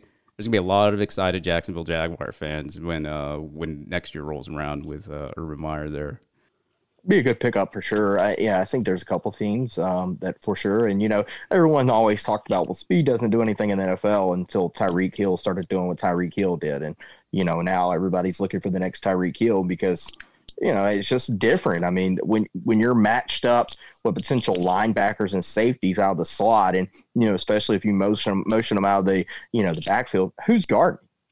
Right. There's not too many guys that's going to guard him. I mean, Patrick Surtain is probably the best cornerback in the NFL draft, and he had zero chance of guarding Kadarius Toney in the Alabama game. Florida could have ran the fly route with him every play, called it, and told Patrick Surtain it was coming, and Kadarius would have still won that battle. Actually, I, I, I completely agree with what he said. I'd, I'd like to switch gears a little bit, get off of the uh, the NFL draft just for a minute. Uh, Spivey, what's your take on Florida's miss, you know, lack of a spring game this year? Every Saturday and every Sunday, it appears I'm, I'm watching a lot of spring football and I'm not seeing Florida. There was this special feature that was supposed to come out that we have no idea. There's no details about. Uh, is this a, a real big opportunity missed by the Florida administration? Yeah, you know, I, I have been very, I don't want to say harsh, but uh, very critical of this staff and and and this program about creating excitement for itself.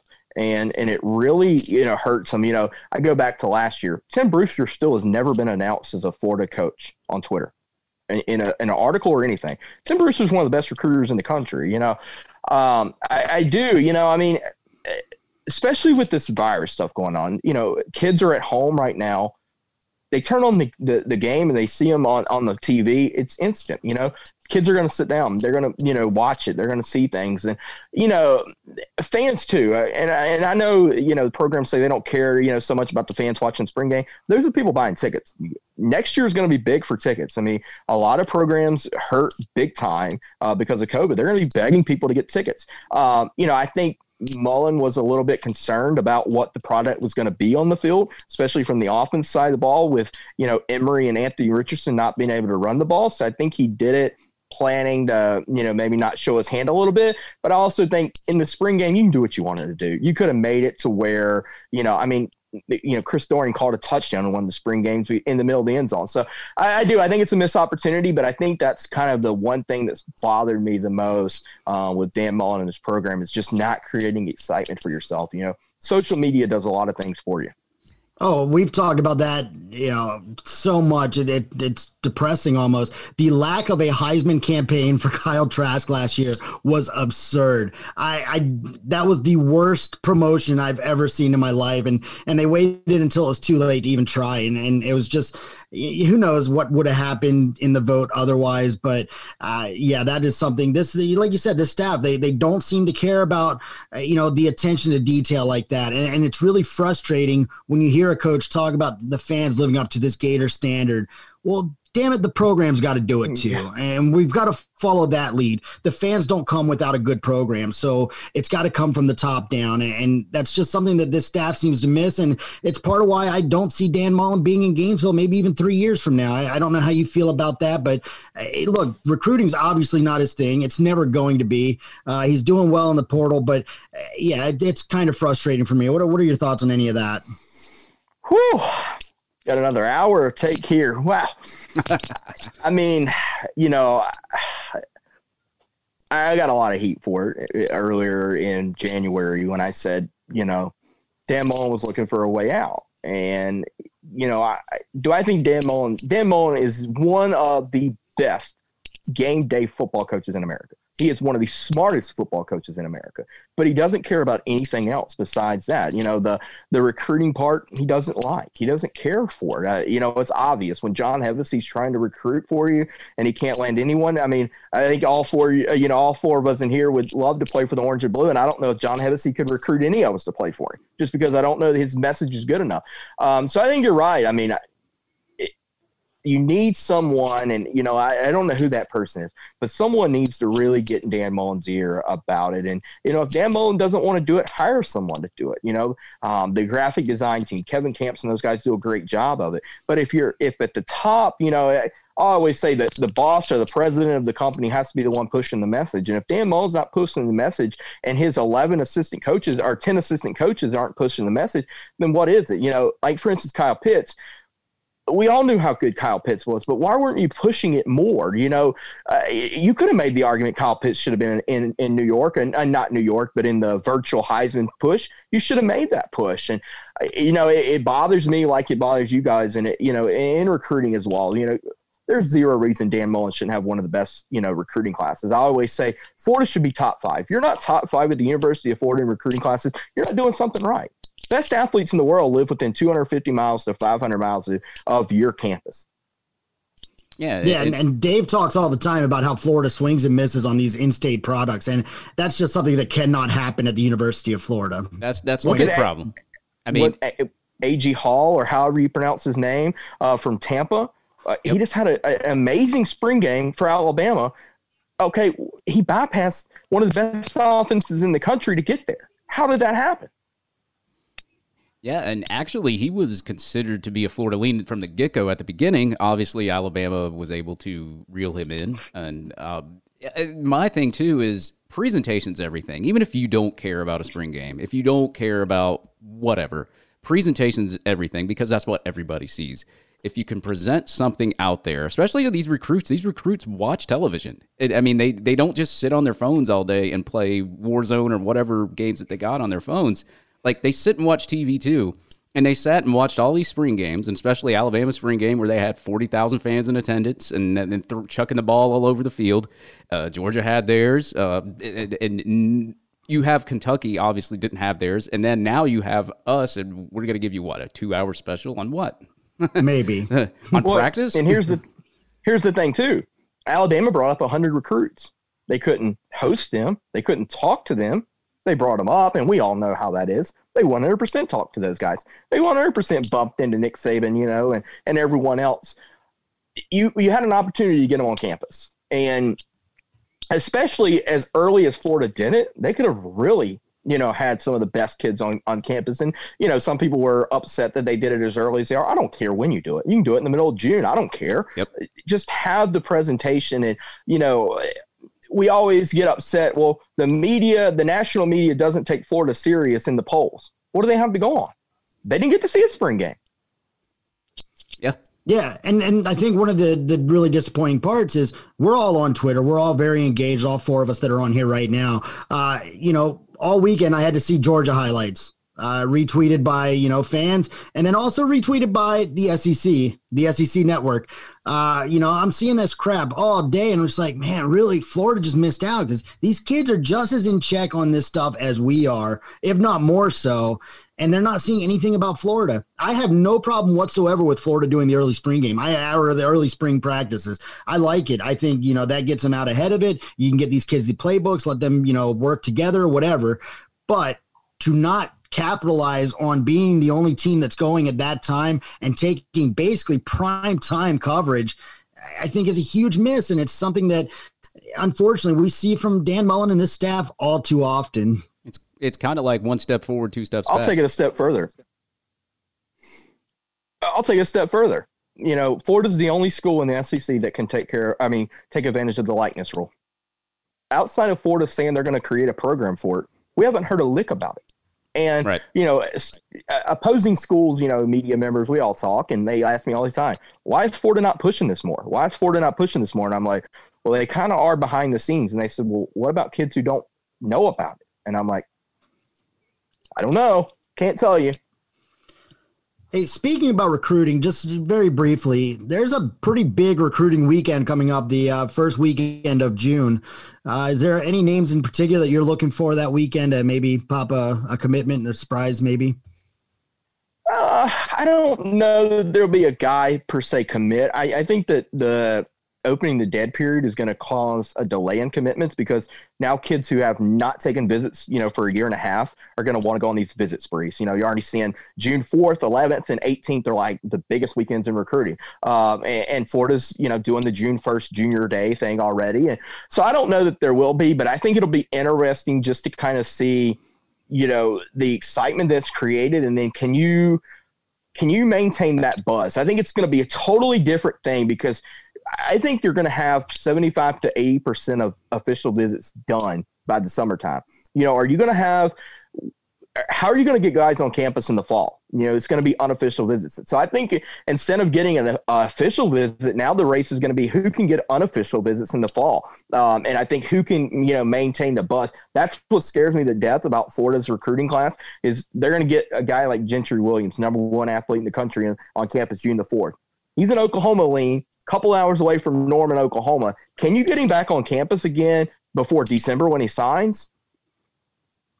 Yeah, that's a that's a good question. yeah, Evan Stewart's another guy, Frisco, Texas. Can you get him back on campus again? Yeah, uh, Nick Evers will have to do it. yeah, yeah. Love Nick Evers, by the way. I, you know, people harp on the you know whole star things. First of all, people doing the stars, they don't know what they're talking about. Um, eh, Nick Evers is a baller. Oh yeah, and you know, I he earned his Elite Eleven invitation. Great family. Um, he knows he's coming to Florida to sit for a year or two, and he's okay with it. I, I, like Nick Evers. I think Garrett McGee hit a home run uh, with Nick Evers. Yeah, and me and um, Connor Clark, we we jumped on that one early too. He was, I think, he was ranked like 449th overall in his composite before, obviously the uh, the the camps and everything. Yeah. Um, we were. I was looking at his film and I was like, "Holy crap, this kid's good!" Like he he progresses through his reads really quickly, knows where to go with the football, and finds the open receiver. And he doesn't. It doesn't take him long to do it. And I was just like, "That's something that I mean." Kyle Trask had that same ability. I mean, he obviously would throw balls accurately enough to where his receivers could catch the ball, obviously. But I mean, he still could go through his reads and his progressions pretty quick and deliver the football. And that's what I that's what I saw when I like watched Nick Evers' film. And I was telling Connor, I was like, hey man, he he, he might be good. And then obviously he goes to the the camp in Dallas, gets MVP there. And uh, obviously, his composites now at 283, and I think Rivals still has to uh, update their rankings here soon, so he might even go higher in his composite on 24 seven. But yeah, I mean, I, I definitely saw it with Nick Evers, and I, and I like the fact that he's in Evan Stewart's ear. But it's like you said, uh, how many times are you going to get Evan Stewart on campus? But uh, yeah, and you know, some people said, well, he's a three star. How much pool does he have? Well, I think you're seeing it. Yeah. You know, half the guys that are visiting on June the fourth are because of him. You know, and and the guys that he's recruiting everybody, and uh, you know, I, again, I don't want to say Del Rio and Kitna didn't recruit. I mean, they did a little bit behind the scenes, but you know, they didn't. Anthony Richardson wasn't a big guy. Nick Evers is on everybody. And you want to see that from your quarterback. And I love it. I love to see it. I love to see him, you know, big on social media. And, you know, will he land an Evers Stewart or, or Gentry Williams? I don't know. But I think he's going to be a big help in landing some guys for Florida. Yeah, I think I have more trust in Nick Evers than I have of Dan Mullen or anybody on that staff, really. I knew that one was coming. if it's not Tim Brewster recruiting and yeah, I mean, outside of that, I don't know that I trust a, a lot of guys. I'm I'm I'm convinced that Tim Brewster could sell air to a fish. Could yeah. sell land to a fish. Like, what, just listen to him talking spring practice stuff. Like, I didn't fall for it, but like, it was so positive and constantly selling you on something that I, I, it's no wonder he's such a good recruiter.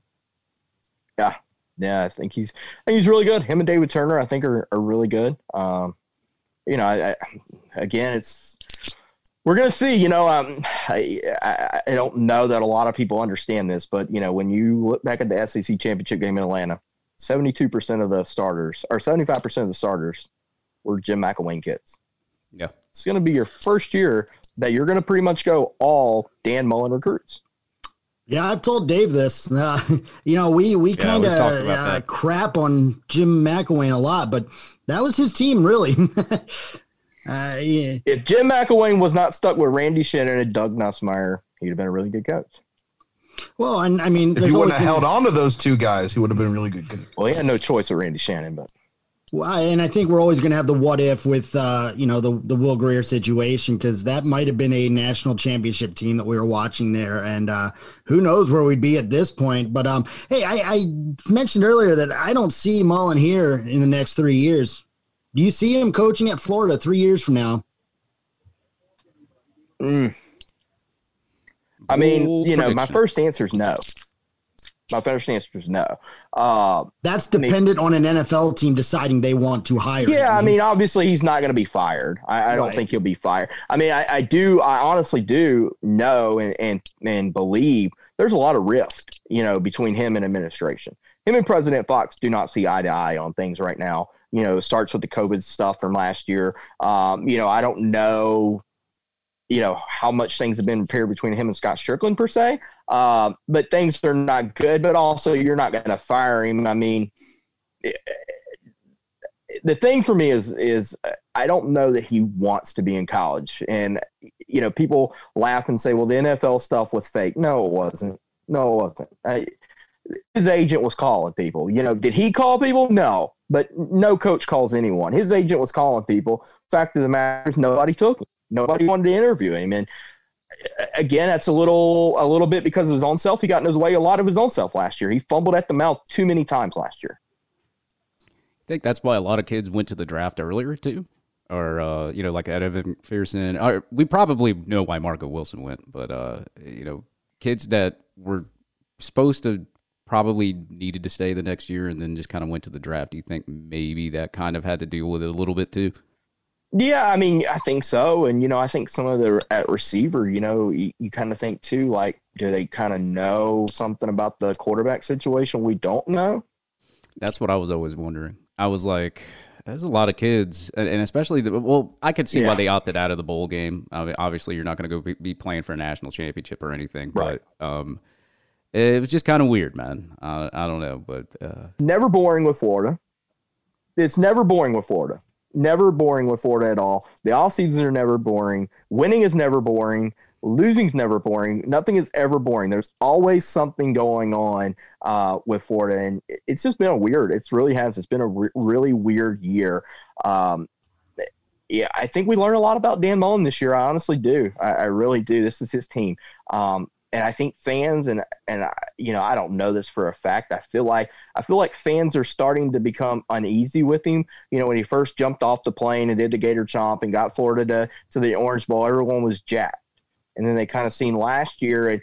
You know, there was zero reason Florida wasn't playing in Atlanta undefeated. There just, there just wasn't. I mean, it, the the A and M game was on Dan. The LSU game was on Dan. I mean, just it, it is what it is. Those games were on him.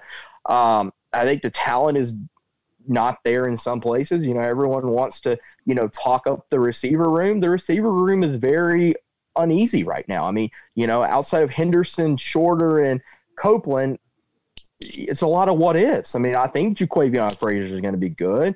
Trent Whittemore has a chance to be really good. You know, Burke and those guys have a chance to be good, but it's a lot of what ifs. The tight end room next year, it's not very good. You know, what does the offensive line room look like next year? And, you know, does the defense get better or, or was it really Todd Grantham that we all think and believe it was? Eh, It's just a lot of question marks. I think 2021 is a huge year for the Florida program.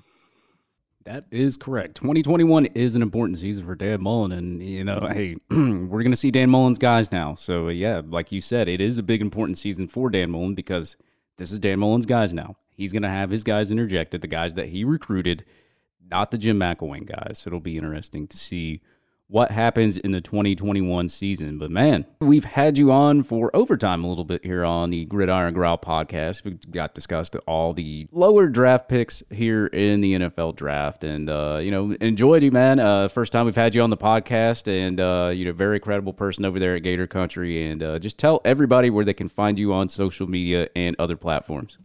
Yeah, first of all, anytime you guys, it's been fun. Enjoy talking ball with you guys. It's uh, hopefully uh, gets listened to, and hopefully we weren't too wrong on these picks. But yeah, at Gator Country on uh, on the web and at Andrew Spivey GC on Twitter. Um, there will be plenty of Braves tweets. So Brian, you may want to mute me during Braves games. So I will keep you up to date on that. But yeah, I appreciate it. It's uh, it's been fun. Uh, enjoy talking ball, and you know, one thing I, I am upset about is we did not get into Mike White. That's going to have to be for a different episode. Let's do it, man. I'm ready. Yeah, I am too. We all got different opinions about that one. Yeah, yeah, should be fun. All right, Andrew Spivey, we'll have you back on, especially when the uh, either the Phillies play the uh, Braves or the Eagles play the Falcons. How about that? There you, there you go. Jalen Hurts cannot beat Matt Ryan, so we're good. but he might beat Justin Fields. We'll see. hey, Andrew, really, man, we appreciate you coming on. Uh, you guys do a really awesome job over there at Gator Country. Um, I know personally, Ethan Hughes has done a phenomenal job in that baseball role. Um, you know, I definitely want to give him a shout out because he does a hell of a job over there, and uh, as does everybody there. But uh, I just, I really want to appreciate what you guys do, and and just you know let everybody know that it's a good spot to go and, and get some information on pretty much anything Gator related. So. I appreciate it. I'm giving him a hard time because they're losing right now, but you know he's doing a good job. Sully's going to get it together. They'll be good. Oh yeah. So yeah, appreciate it, guys. Anytime y'all just let let me know. I'll have to get you guys on our podcast and uh, I'll chop it up there. Definitely, man. Let's do it. Yeah, let's do it, man. All right, Andrew Spivey, our man over there at Gators territory, going into a little bit of overtime, talking NFL draft and uh, the prospects that you probably won't hear much about and where they might land. And uh, as we do on the podcast. We go into other sports during the off season, during the football off season. Brian, I know the uh, gymnastics team did not have a a, uh, a good day. Uh, if you want to go get into that one real quick, just to start it off with, and then we can uh, finish up there. Yeah, Saturday was a tough day for the gymnastics team. They entered with uh, ambitions of their fourth national title as a program. Uh, unfortunately, they finished in fourth place out of the four squads that were still left. Um, they just had a disaster on the beam, which was their first apparatus of the night. Um, both Trinity and Peyton fell, and basically after the first uh, first apparatus they were done with um, and it was pretty much over for them um, really disappointing uh, Jenny Rowland and the and the girls were very upset afterwards. It, it, was wasn't an easy interview that we had through Zoom with them, but um, but they'll be back. There, it's a great program, and, and Jenny Jenny's got the respect to these kids, and and uh, yeah, I expect nothing but the same results next year. And uh, with Trinity Thomas coming back, I I think she can carry them to a national title next year, barring you know they they they were a really injured, really banged up team this year towards the end, and uh, it really kind of derailed the season. But like I said, next year I, I, really expect them to to have a much stronger outing and a, an even better team as they welcome several of the best gymnasts in the world in the recruiting class that they just signed. Jake, what are your thoughts on the way that the gymnastics season ended? Well, I think whenever I, I mean, I think whenever you get to the final few teams in any sport and you do it the way Gator Gymnastics did, I think your expectation is, you know, they're going to win the national championship. But it's it gets to that point when you get to those big stages when you make mistakes, they typically result uh, end in you not winning. And so, I mean, just a bad day on the beam for them really just cost them.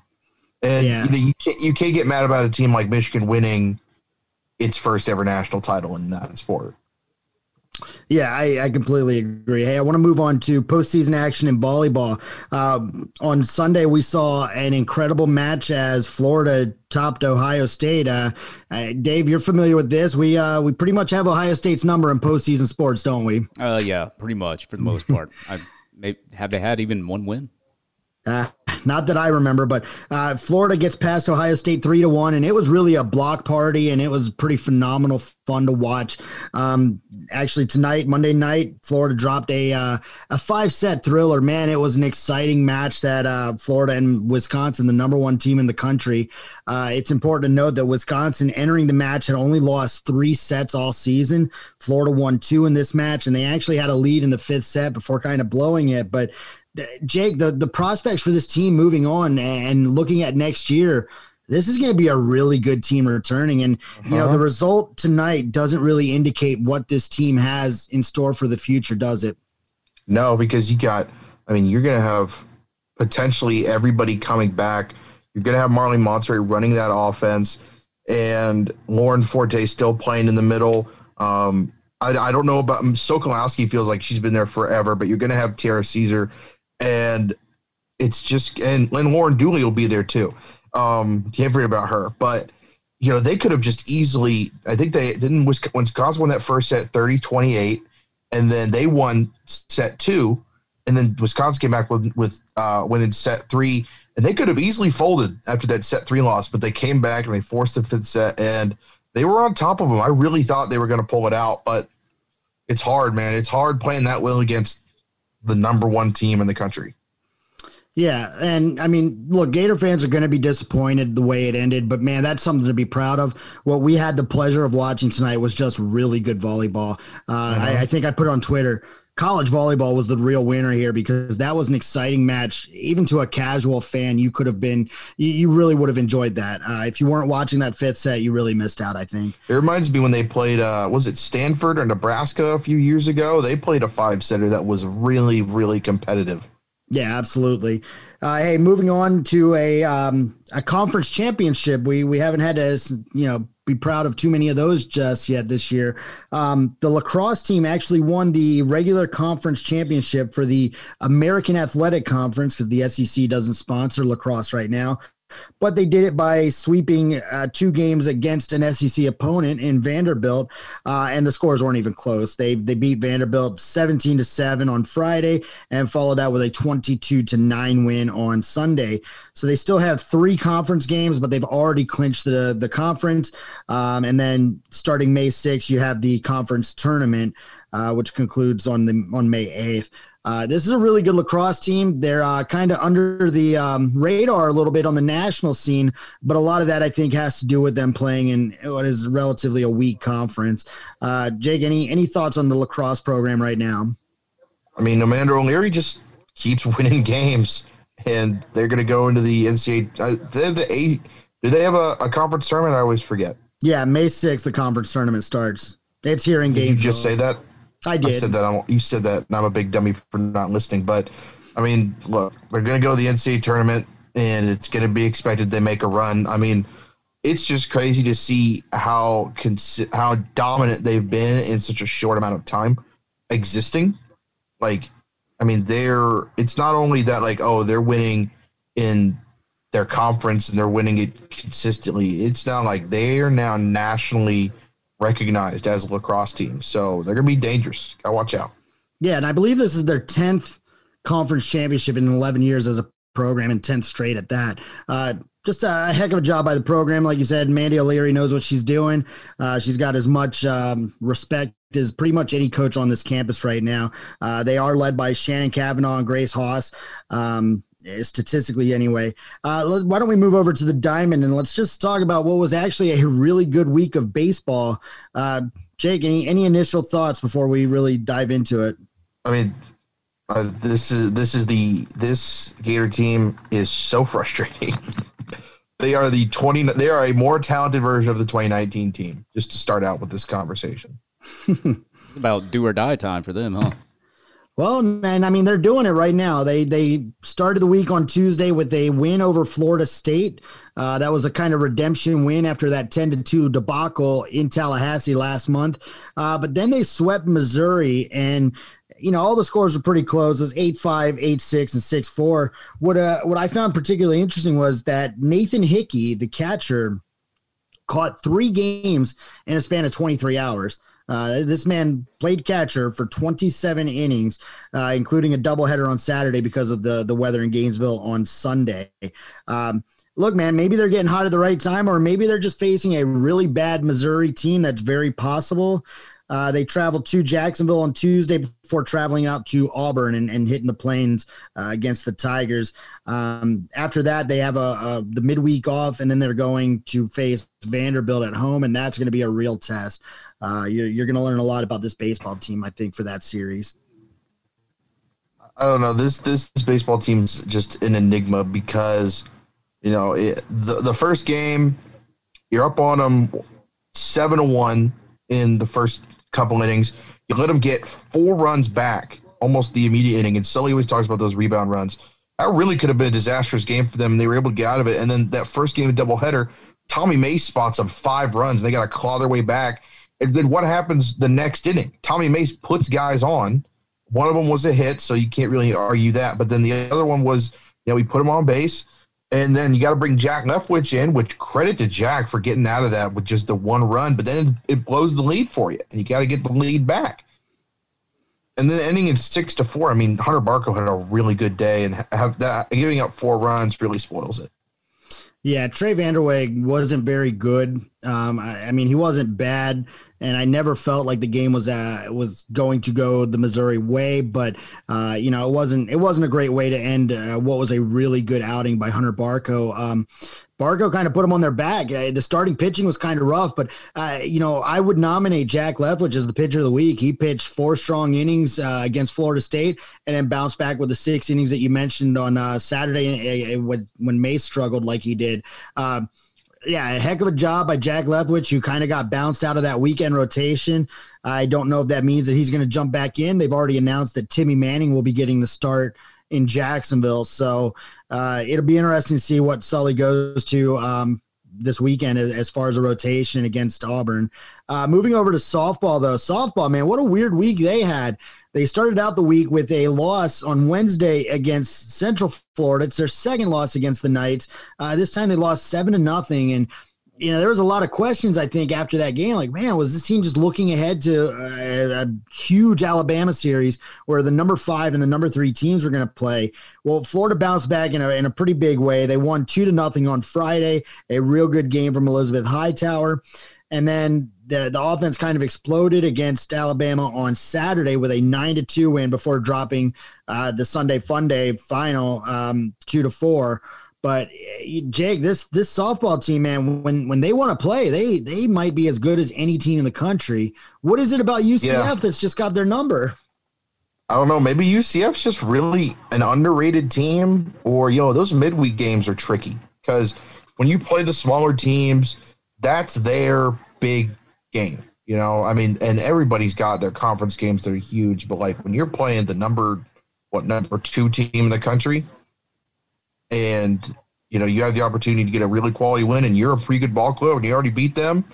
Yeah, I mean that that's that's going to make you play harder, and it's going to make you be the aggressor. And I think that's what UCF was uh, during that midweek game on Wednesday.